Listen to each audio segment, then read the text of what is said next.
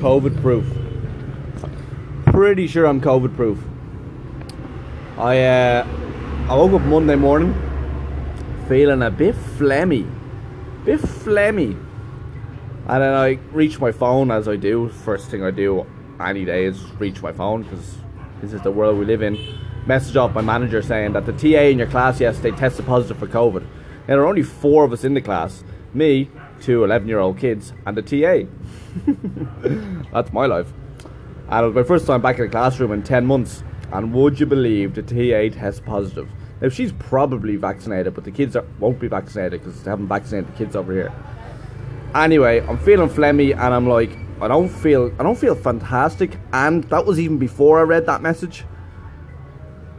So I'll get out and do the COVID test, did the COVID test, kind of, you know, watch a little YouTube video as to how it works. Put the thing up your nose, up your other nose, shake it around, put little droplets in the thing, wait 15 minutes, read those confusing little bar lines.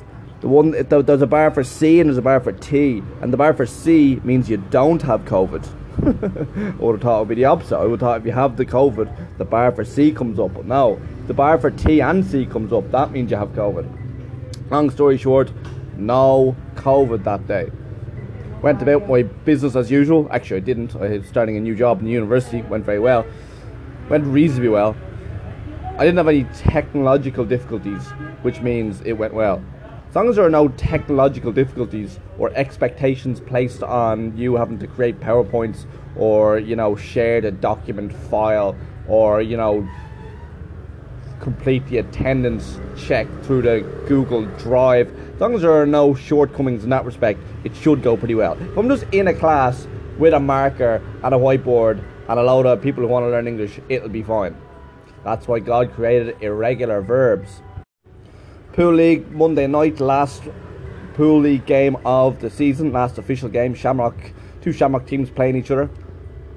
Um, didn't go well, as usual. As usual this season, felt that we played well, but we just like got hammered. And it was like, how do we get hammered there? Like all three of my games, I got to the eight ball first, and I won one and lost two. And I, don't, I don't know why that keeps happening. Seems like we just lose all the games all those 50-50 games, it seems like we lose all of those. I mean, the last two times we played doubles, my teammate has sank the eight ball and the white ball immediately after it, which of course means you lose. I don't, I don't know, the pool gods are conspiring against us this season, that's all you need to know about that.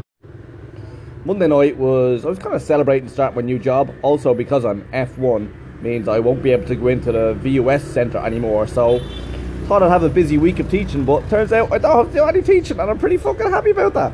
Apart from the lecturing I do. Long story short, Tuesdays off. I have Tuesdays off, so I'm like, you know what? I'm gonna go a little bit mad tonight. Went a little bit too mad. Pat was there, the bar owner. Pat's about 60. Pretty indecipherable, loud accent.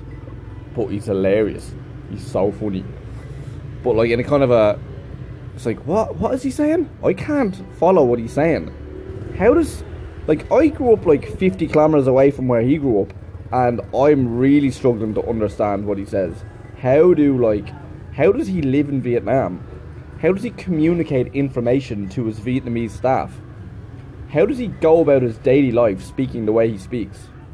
Like, not the amount of people come up to me and goes, "Can you understand that?" And Pat saying, "I'm like, I get like about 50% of it.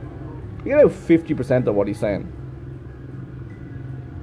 For example, talking about food there the other night, and he's going on about Indian food. He just goes, I'm a cunt for the Indian. now, I'd say if he said, I'm a cunt for the Indian, to most people, they wouldn't understand what he's saying. But I'm like, ah, oh, yeah, that means he just really likes Indian food. I'm a cunt for getting the Indian food. Cunt for the Indian. Love that expression. I actually happened to be a bit of a cunt for the Indian myself recently. I was like, Jesus, I am. I'm obsessed with Indian food. Indian food is the exact same as Indian food back home. And I fucking love Indian. I think it's my I think it's my favourite cuisine. That's what I think. I think Indian food is my favourite cuisine. Anyway, when you're drinking with Pat, he's very generous. He's a really generous guy, and not just because he owns the bar, but like just generally speaking, he just like anytime you're out with he just pays for the meals, and you're like, seriously, no, I want to get this, or let's split it at least.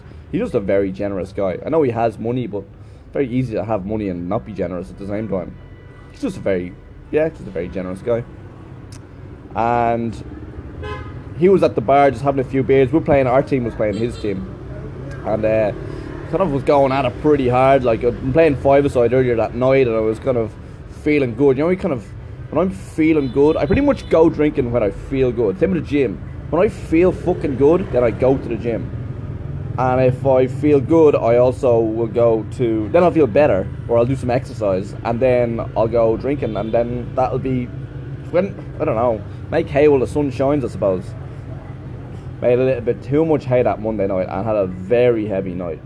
Just uh, you drinking the beers is fine. You know, Tiger on draft. That's fine. The problem is the lads like their whiskey drinking buttermilk all the week, then whiskey on a Sunday. Lie, lie, lie. Yeah, I just turned into a really heavy one. Really heavy, like. And it's kind of just me and Pat. It's not like, wasn't even, like, all the lads had gone home, all my teammates had gone home, the other team had gone home, it's just me and Pat drinking. It's just like, this is, like, there's no reason to be going this hard on a Monday night when it's just, it's like, there's no reason. But at the time, you're like, fucking life is for living, man. Do you have any idea how lucky you are to be here right now? Like, if you any idea how lucky you are, I think I do. Like, only in recent years I've been getting my head around how lucky I am just to be alive at this moment in time. Be fretting about little things throughout the day that are just inconsequential when you're drinking, you're just like, just, just numbs everything. Just like, it's like, ah, yeah, this is just, it's just it's such a release. It's like, don't have to work tomorrow, don't you know? No, don't have to work tomorrow. So why the fuck don't I make the most of right here, right now? Let me forget about today until tomorrow. Fast forward to tomorrow, and it's Tuesday, and I am absolutely dying absolutely dying. I don't. I'm very rarely even feeling a hangover, but I am dying on Tuesday morning.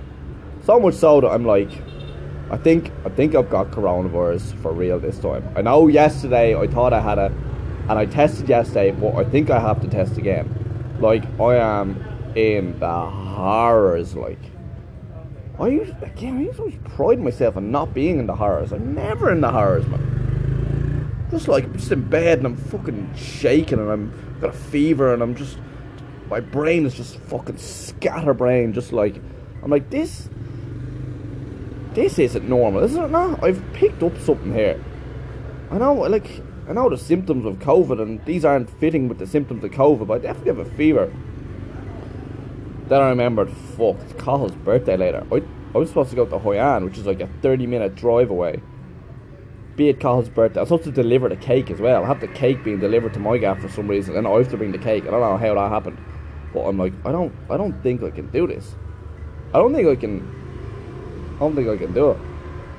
So I pretty much just cancelled all day Tuesday.